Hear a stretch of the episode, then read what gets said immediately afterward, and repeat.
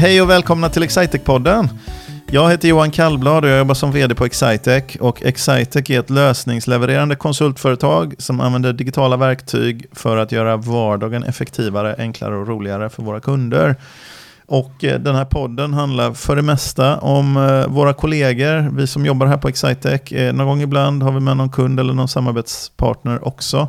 Och vi försöker ge en liten inblick om hur livet är hos oss på Excitec. Och idag så är det första poddinspelningen som vi gör efter sommaren. De avsnitten som ni har hört innan sommaren, de har faktiskt varit förinspelade. Så det här är första inspelningen efter sommaren och sommaren är ju en liten tid för reflektion ibland. Och en av mina reflektioner som jag gjorde, det var att det är ju väldigt mycket jag som pratar på de här poddarna. Och eh, tycker jag själv i alla fall. Och så är väl livet på Excitec kanske. Men det är inte bara så, utan, eh, utan det finns andra människor också. Så jag, en av de rösterna som jag tyckte om eh, under programmen som vi spelade in i våras, det var min kollega Frida, Frida Videsjö. Hej Frida! Hej! Hej, det är en av de rösterna jag tyckte om under inspelningen. Så därför har jag bett Frida att vi kan väl testa att du är med på några några poddar i rad här och hjälper mig att intervjua och så, så vi får med någon annan röst också. Ja, så nu, nu kör vi på det. Nu kör vi på det. Ja. Nu, nu är du här. Välkommen, i, välkommen tillbaks till Excitec-podden. Fast eh, kan det göra så att det liksom blir vår Excitec-podd lite grann? Så tänkte jag. Ja, vi får se. Vi får prata ihop oss om något bra intro då. Vi får, vi får se hur vi gör det där. Ja, ja du, du, kan ju få, du kan få köra. jag kör igen ja. nu. ja, vad hade du sagt då?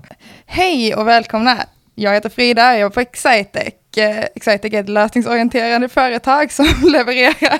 Sen har jag kört på det. Ja, just det. Det är bra.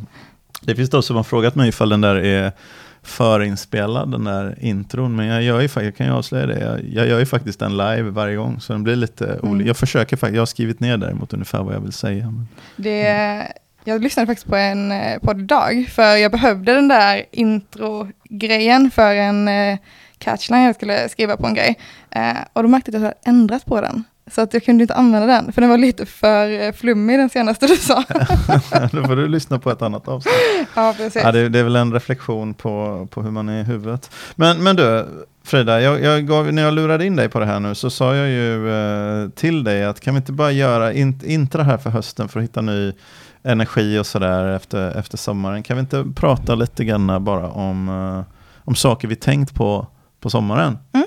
Och, och, då sa du att nu blir det någon slags meta-meta-nivå för vi skulle reflektera om saker vi har reflekterat om. Ja. Och då, då hängde inte jag med längre. Men, eh, men eh, ja, har du något du har tänkt på under sommaren? Ja, men jag har ju tänkt i sommar. Det har jag gjort. Även fast jag har försökt på något sätt koppla bort väldigt mycket som man kanske vill under semestern och sådär. Eh, men jag har varit i USA. Jag har varit i Idaho. Potatisstaten. Exakt, det är deras eh, slogan. Ja. Jag kommer inte ihåg exakt hur det går, men det är något med potatis Ja, men varför ligger det med varmt om hjärtat då med potatisstaten? Det är väldigt svårt för dig att veta. Men eh, vi har ju någonting eh, på västkusten som har potatis att göra också. Ajme. Kan det vara därför? Ja, det, ja, det stämmer faktiskt. Jag kommer från Alingsås. Alingsås, potatisstaden. Då känner man ju för mycket för Idaho. Ja, det blir en aning, vi får se om vi får klippa i det här avsnittet, det varit lite introvert här. Ja, nej men Idaho då. Eh, och att vara i, jag har bott i USA också i, tidigare i San Francisco. Eh, och där är det ju väldigt mycket det är väldigt stora skillnader mellan San Francisco och Idaho kan man säga. no shit Sherlock. så det okay. väldigt så här, det här var första gången för mig som jag var i mittendelarna av USA. Jag har hållit mig mm. på kusterna innan. Och det blir så här, det här kändes verkligen, det här är USA. Det här är, nu, nu snackar vi USA och vi pratar inte bara demokrater längre utan det är liksom republikaner. Ja. Och man blir så här ställd i den tanken av att det är så väldigt spridda åsikter och väldigt ja. extrema åsikter om man kommer från Sverige. Där vi har ju olika block såklart men det är inte riktigt så stor skillnad som det är i USA. Det, det, här är intressant för jag har försökt också, jag har också bott några år i USA. Eh, eller jag vet inte hur länge du har bott där, men jag har bott några år i USA. men jag har bott i Massachusetts, eh, på alltså, östraste östkusten. Det är mm. ju liksom eh, Massachusetts är ungefär som Bromma kan man säga. Nej, men, eller kanske lite mer lantligt. Och så har jag bott i Kalifornien. Eh, och, så, och så har jag bott i, i, i, i kustnära delen av Pennsylvania ett tag. Och då har jag verkligen varit ut, precis som du säger, på kanterna. Och, och det är, även om Pennsylvania är då, Pennsylvania är två storstäder, alltså det, det är Pittsburgh och Philadelphia och sen är det republikansk land däremellan då, det är Mm. landet emellan. Men jag har ibland försökt nå fram till eh, människor jag träffar och säger att USA är inte ett, alltså USA är ju geografiskt större än Europa. Och att det är antagligen liksom mentalt också större än, det, det är större eller minst lika stora avstånd i, i den mentala inställningen till saker och ting i USA som det är i Europa. Och det är svårt ibland, för när man, är liksom, man har varit i Los Angeles och New Mm. York och så tror man att man har sett hela USA så förstår man inte hur Donald Trump vinner ett presidentval. Nej. Eller hur? Om det var den... Nej men precis, det är, den, det är den insikten jag, eller jag kom ju inte till insikten, men jag blev så här, jag var lite chockad typ hur, hur samhällen kan vara i USA när det inte alls som jag är van vid att USA ser ut. Eh, och man bara, ja, ja, man förstår, men samtidigt förstår man inte. Man hamnar lite där i något gråläge av att jag förstår hur han har vunnit, men jag förstår ändå inte hur han har vunnit. Så eh, hamnade min reflektion. Eh, och det var väldigt speciellt här när man är i ett samhälle, det var ett väldigt litet samhälle, Jackson Hole heter det, Mm. i USA då, eh, Idaho. Eh, väldigt speciellt när man känner att alla är rätt så mycket åt liksom, republikanhållet. Att man, man kan inte riktigt prata om det. Det, det går inte riktigt att argumentera den, det synsättet.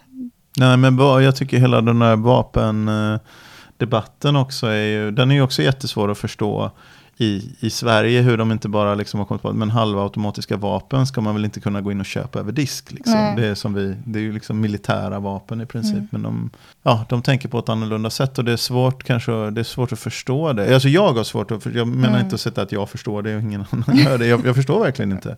Men, men man bara märker att det är annorlunda. Mm. Nej men det är så, jag, jag har rest en del och jag har aldrig upplevt att, men jag har varit i andra kulturer, så här, i Filippinerna och andra delar av Asien och sådär. Man är ber- beredd, det är en annan kultur, en annan religion, det är ett annat sätt att se på saker och man bara är så här, fine med det.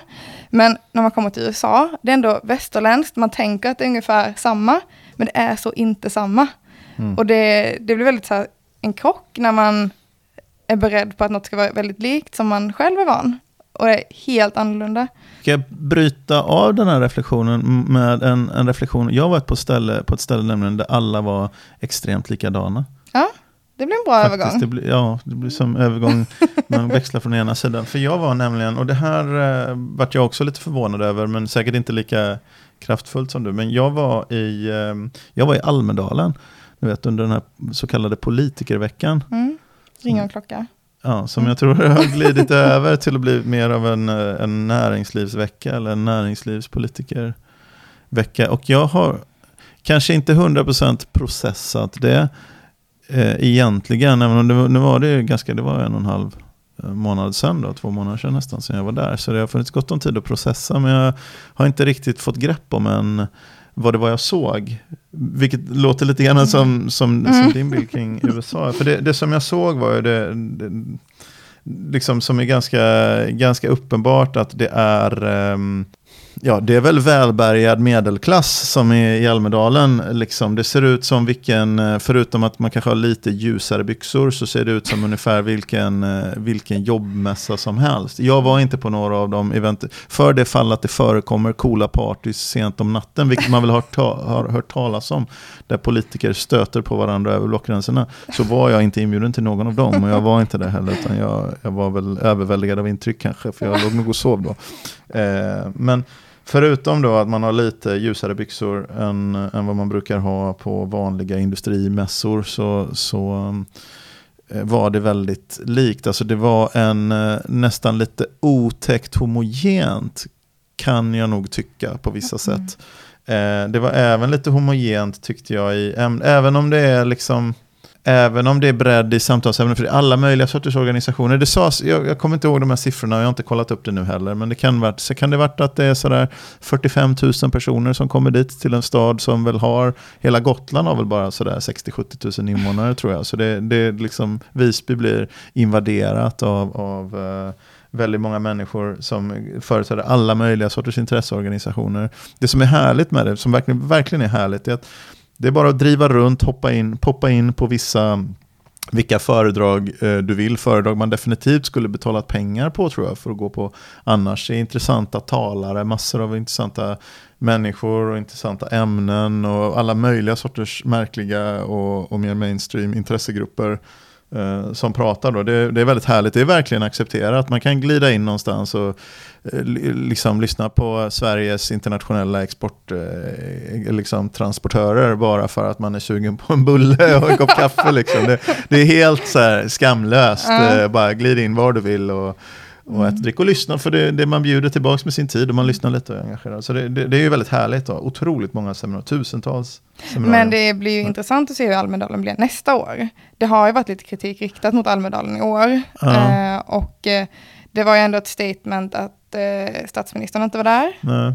Eh, så att det, det ligger ju någonting i att det har blivit mer näringsliv än politik. Ja. Men jag, samtidigt så behöver väl politiken behöver väl sin egen mässa någonstans. Men näring, de behöver ju också möta näringslivet mm. någonstans. Så, så, jag vet inte, ibland kan jag tycka det, att det nästan är en elitistisk kommentar. Det blir lite sådär, vet, du vet som alla de har träffat på som var på, ja, liksom, men var du på Roskilde 92? Liksom? Alltså du var på Roskilde nu, men var du där när Nirvana spelade? Liksom? Och så blir man så här, så här nej, det var jag inte. Så att man, det är alltid en sån här kon konsert liksom. Mm. Var du på den och den konserten för länge sedan. Så det, det är väl risken är att det, det, var ändå ganska folkligt liksom.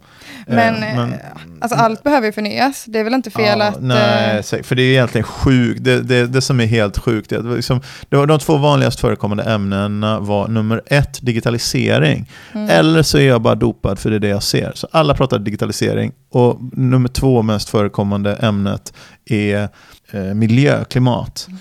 Eh, men det är ju ganska absurt hur liksom hela, vi hade ju kunnat åka till en mässhall utanför Enköping eller någonting i den ställen. Eller någonstans dit man kunde åka tåg. För liksom man flyger in till Almedalen för att tränga ihop sig i den här trånga lilla medeltida, åsamka slitage på den här medeltida stan och sen prata om klimatpåverkan. Det är ju lite ja. ab absurt uh, att göra det naturligtvis. Men jag, det som förvånar med digitaliseringsbiten, jag visste inte att digitalisering var så hett fortfarande, men det, det är det nog. För det var mm. Nog en tredjedel av seminarierna handlade om digitalisering, uppfattade jag det som. Och också ganska mycket hotfyllda förtecken. Att gud vad läskigt det blir nu när alla jobb försvinner. Eh, och jag, vi som jobbar i det, eller jag i alla, fall, tycker att vi ser ju digitalisering, det är bara liksom en utveckling av verktygen som vi använder, ofta för att, min, för att jobba effektivare, för att kunna vara konkurrenskraftig trots högt skattetryck kanske till exempel, för att mm. kunna vara konkurrenskraftig trots avstånd till stora marknader och för att hålla en glesbygd levande och massa sådana här saker. Tycker vi det här är ju ett verktyg för att möjliggöra någonting som är är bra för jorden och planeten och sådär. Men det finns, det är något läskigt med det där. Men, eh, och det, det, är konstigt tycker jag, för jag menar, det vi pratar ju inte om, om man tittar på ett modernt skogsbruk idag, eh, så, och jämför med hur det funkar för hundra, jag menar för hundra år sedan fanns det en väldigt massa människor med, med sågar och yxor antagligen ute i skogen och nu, nu funkar skogsbruk på ett annat sätt. Mm. Men det är väl inte direkt någon som saknar alla de liksom arbetsplatsolyckorna som det gav upphov till och så vidare. Att jobba. Alltså det är ju ingen, vi vill ju nästan aldrig, om, om vi byter till ett nytt arbetssätt, alltså jag saknar inte bankkön någonting. Liksom. Jag sköter mina bankärenden med BankID och, och internetbank. Liksom. Så att vi, men ändå så är det läskigt den här förändringen. Jag tror det är att det många gånger hamnar väldigt högt upp diskussionen, väldigt här stort och abstrakt och det är liksom mm. väldigt ballt med nästa steg och det, det kan ju kännas överväldigande. Om, man mm. är, om man är i början av en process att digitalisera och så börjar man läsa om liksom nästa nivå av AI. Nu, mm. liksom, nu lämnar vi det gamla, nu tar vi det ett steg längre. Liksom. Mm. mm. Om man inte är där så är det väldigt svårt att ens ta till sig det. Mm. Och det är ju, om man skulle googla digitalisering, det är ju, det är ju väldigt häftiga grejer man får upp men mm. eh, svåra att ta till sig. Men, de är, men, men att vi... Jag kan tycka ibland att man ska normera ner det hela, men en annan reflektion jag hade från sommaren, det var, det var nog precis efter Almedalen här, det var så att Swish var nere två dagar, kommer du ihåg det? Mm. I sommar.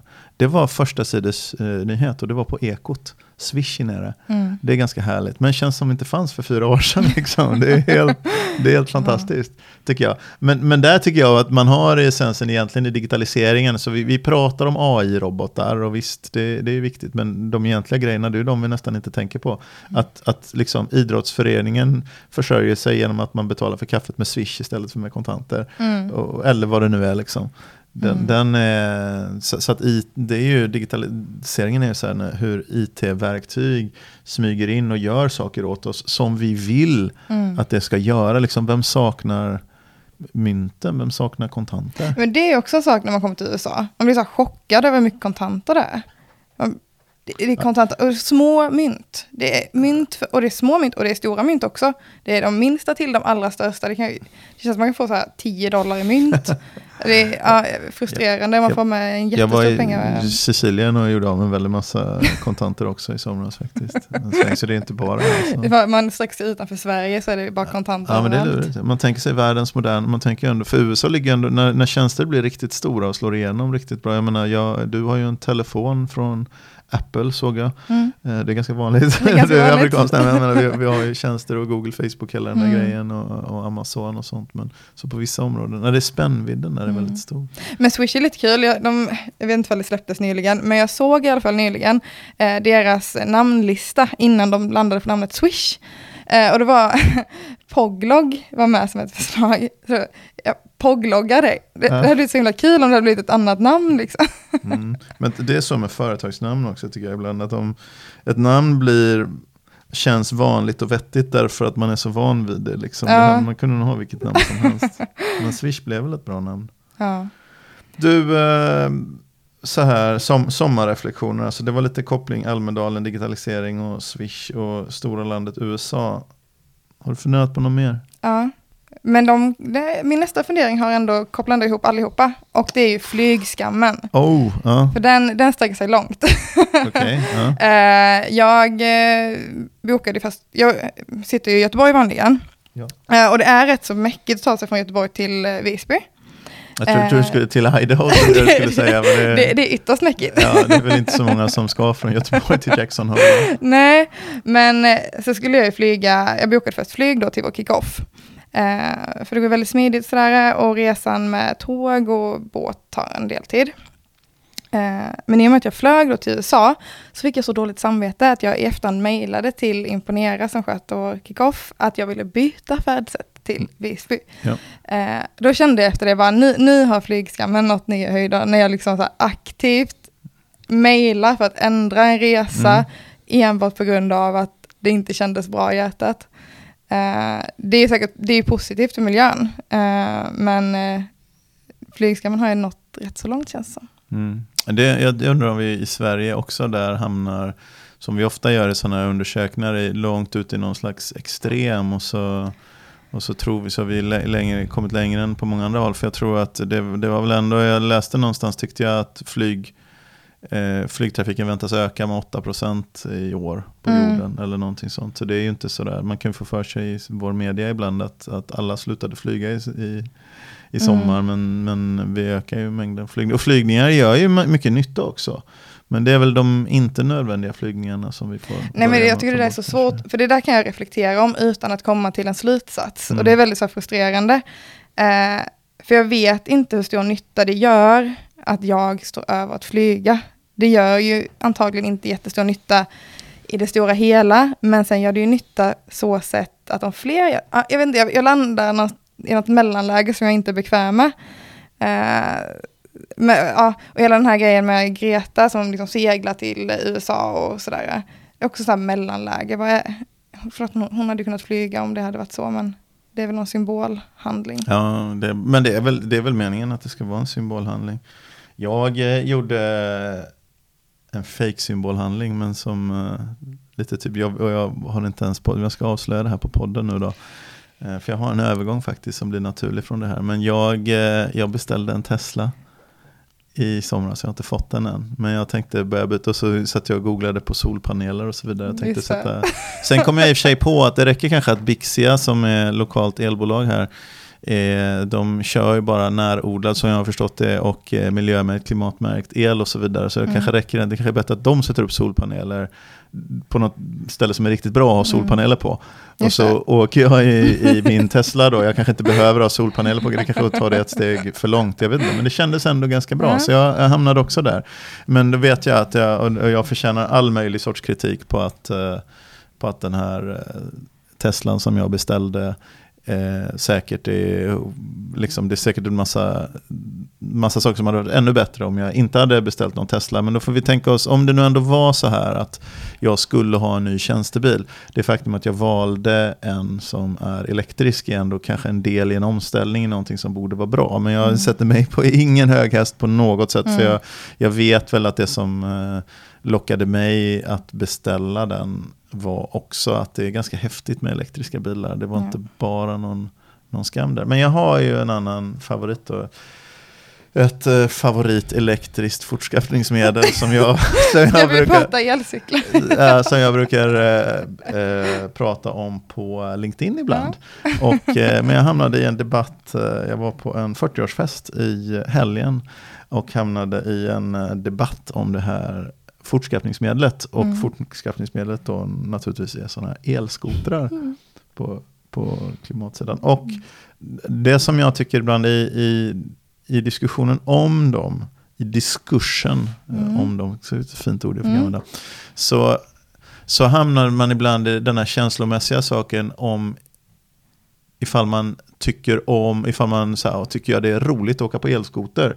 Eh, eller eh, eller tycker jag att det är jäkla irriterande att det står en massa sådana här mm. grejer i vägen. Jag tycker inte om nymodigheten eller är det effektivt. Jag, jag vill egentligen inte recensera eh, fortskaffningsmedlet, för det, det, det, löser ju sig själv. Liksom. Nya fortskaffningsmedel, om de är bra och löser problem så kommer de ju finnas. Om de inte är bra och inte löser problem så kommer de ju försvinna. Mm. Så, så är det till exempel, liksom, det är inte så, slutet på 90-talet så åkte alla rollerblades eller inlines som det, det. kallades. Mm. Alla, alla, alla åkte det. Jag läste, kommer jag läste en artikel då de sa att rollerblades kommer antagligen bli världens största sport.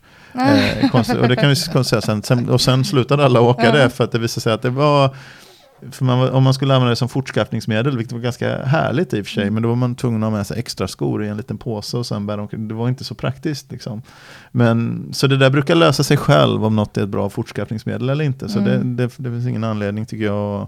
Men när förutspår du att eh, alla elskotrar, sparkcyklar försvinner från gatorna? Ja, det, det ska vi, jag ska mm. göra det nu. Nu ska mm. jag förutspå det. För då är det så här.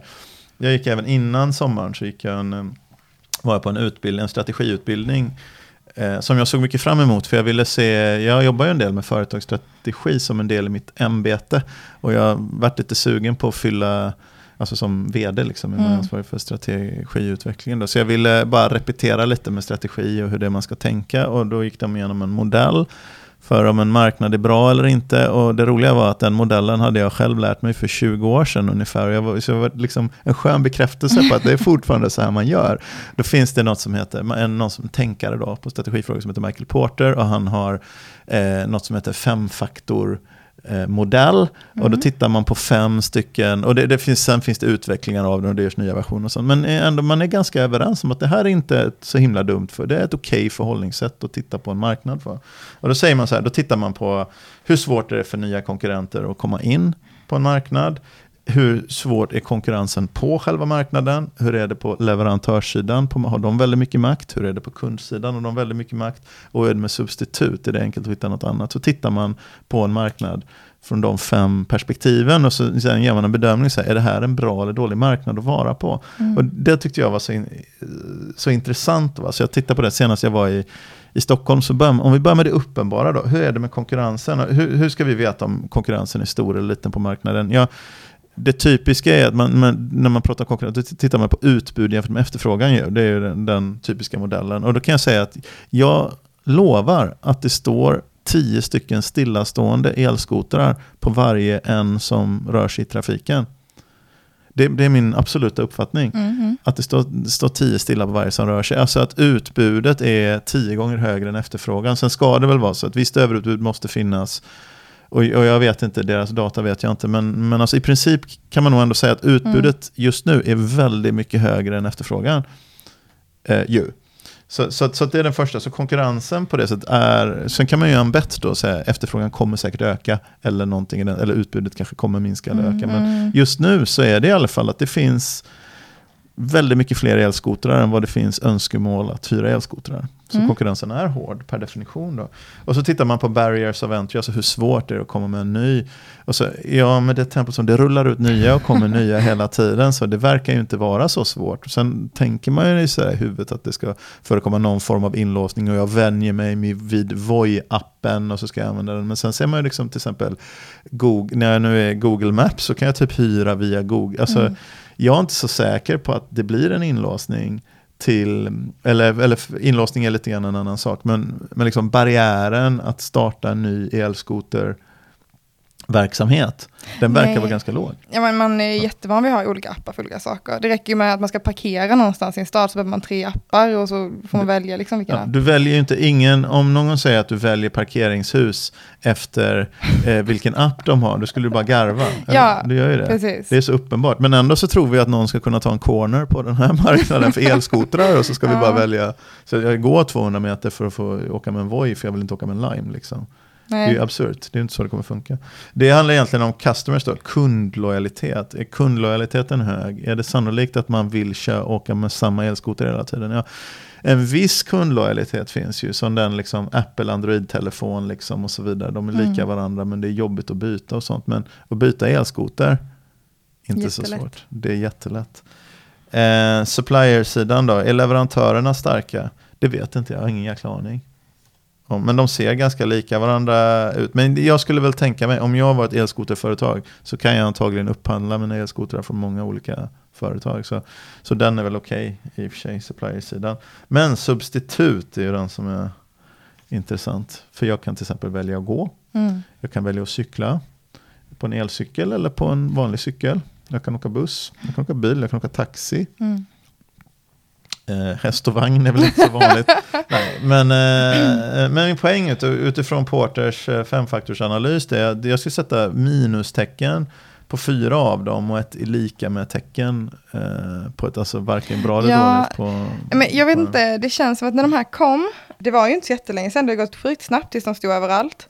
Det, när de kom så kändes det som att marknadsföringen var nästan lite mer mot vårt segment. Liksom mm. jobb, man jobbar, man tar det mellan möten, man, liksom, man såg bilder på så här, man åkte i kostym på dem eller så här klänning. Det känns inte som att det är så, jag upplever att man ser dem fungera. Det är oftast mycket yngre personer som kör dem än äldre personer mellan möten. Mm. Uh, och uh, då blir det lite mer en rolig grej, eh, transportmedel, än ett nyttomedel. Men det som jag, så det som jag landar i, för du frågar hur länge kommer de vara kvar? Jo, det som jag tror är så här, antingen är det, som sagt, tiden kommer visa om det är ett bra eller dåligt transportmedel. Så, men låt oss ponera då att det är ett bra transportmedel. Då tror jag att det kommer vara, de som älskar det här bra transportmedlet, de kommer antagligen konka runt på sin egen, åka på sin egen mellan mm. mötena, för de kostar inte mycket, alltså de kostar 3-4 tusen att köpa dem där. Eh, man kommer inte betala 3 kronor per minut om man verkligen tycker att det är ett bra transportmedel som man använder mycket, utan man kommer nog dessvärre åka runt på sin egen, mm. kanske, tror jag. Och sen så kommer det väl bli som med taxi, det kommer väl anpassas så att ungefär när man ser en taxibil så är den ju ganska ofta upptagen. Mm. Och det är så det ska vara. Så det kommer väl anpassa sig och bli ungefär så många som behövs. Lite överutbud liksom så att du kan hitta en om du behöver den men inte så här många. Och det kommer hända då, så det jag menar är att så, så om det är ett bra transport, om det är ett dåligt transportmedel så kommer det bara dö ut, de kommer slitas ut och försvinna. Mm. Men om vi antar att det är ett bra transportmedel Eh, så, så tror jag att eh, ja, det är när pengarna från första vändan tar slut. Och de, mm. har, de lär ju slitas ut på bara en tre fyra månader. De här elskotrarna. Så jag tror att det är en god chans. För då måste det fyllas på nya och fyllas på nya och fyllas på nya. Och sen kommer pengarna ta slut för några av de som agerar. Jag tror att vi kommer ha färre elskotrar redan om ett år. Jag är beredd att hålla med. Ja. Eh, och det är också baserat på att jag tror att fler och fler kommuner kommer börja inte vara så jättepositiva över att man har skotrar överallt som faktiskt hindrar både trafik och gångtrafikanter och eh, inte minst att det är rätt så farligt. Det har mm. ändå varit eh, en del olyckor. Eh, har dock sett att de i Göteborg nu ska med hjälp av data på något sätt begränsa hastigheten på vissa gator. Och det kommer vara rätt bra. Det mm. är, Göteborg är rätt så speciellt med alla spårvagnar som kör kors och tvärs. Eh, jag tror det är på de ställena som de ska max kunna köra 6 km i timmen. Mm. Så det är, rätt, det är en bra grej. Mm. Men det hjälper fortfarande inte att Göteborg igen, man hittar massa elskotrar som ligger nedkastade i i den här eh, ån, eller vad man kallar det. El, älven, Älven eller, ja, eller Ballgraven. vatt, vattnet som rinner Ja. i stan. Där hittar man skotrar kastade och det ligger lite Mm. överallt. Men det kommer ju döda affärer. För jag är mest fundersam på den här affären och ifall man skulle investera pengar i ett elskoterbolag och sånt. Jag, jag måste nog säga att jag inte skulle göra det enligt den uthyrningsmodellen. Och det handlar inte om ifall det är bra eller dåligt transportmedel. För det är klart det är samma sak. Om jag hade cyklat i 30 km i timmen på en vältrafikerad gågata. Liksom, då hade det också ställt till en väldig massa problem. Mm. Men cykel är ändå bra. Så det är möjligt att det är ett bra transportmedel. Men den modellen de har nu och det överutbudet i förhållande till efterfrågan som finns. Då ska vi se hur det blir i vinter då. Kommer, tror du, Mm. när det regnar, hur håller man ett paraply på dem? Jag vet inte. Och när det Ja, snöar. Snöigt. Mm. Um, nu har det ändå varit sommar. Nej, så jag är... Vi investerar jag tror, inte. Ta, nej, ta dina pengar och eh, spring. Har vi är mer? Ska vi avsluta den här uh, reflektionen? Det, är alltså, det här är en uppvärmningspodd Ja. inför höstens Excitex-poddar. Nu har vi reflekterat klart. Nu har vi reflekterat klart över Ja. sommaren. Så ska vi komma igång med den här höstsäsongen nu då? Nu gör vi det. Nu kör vi. Mm.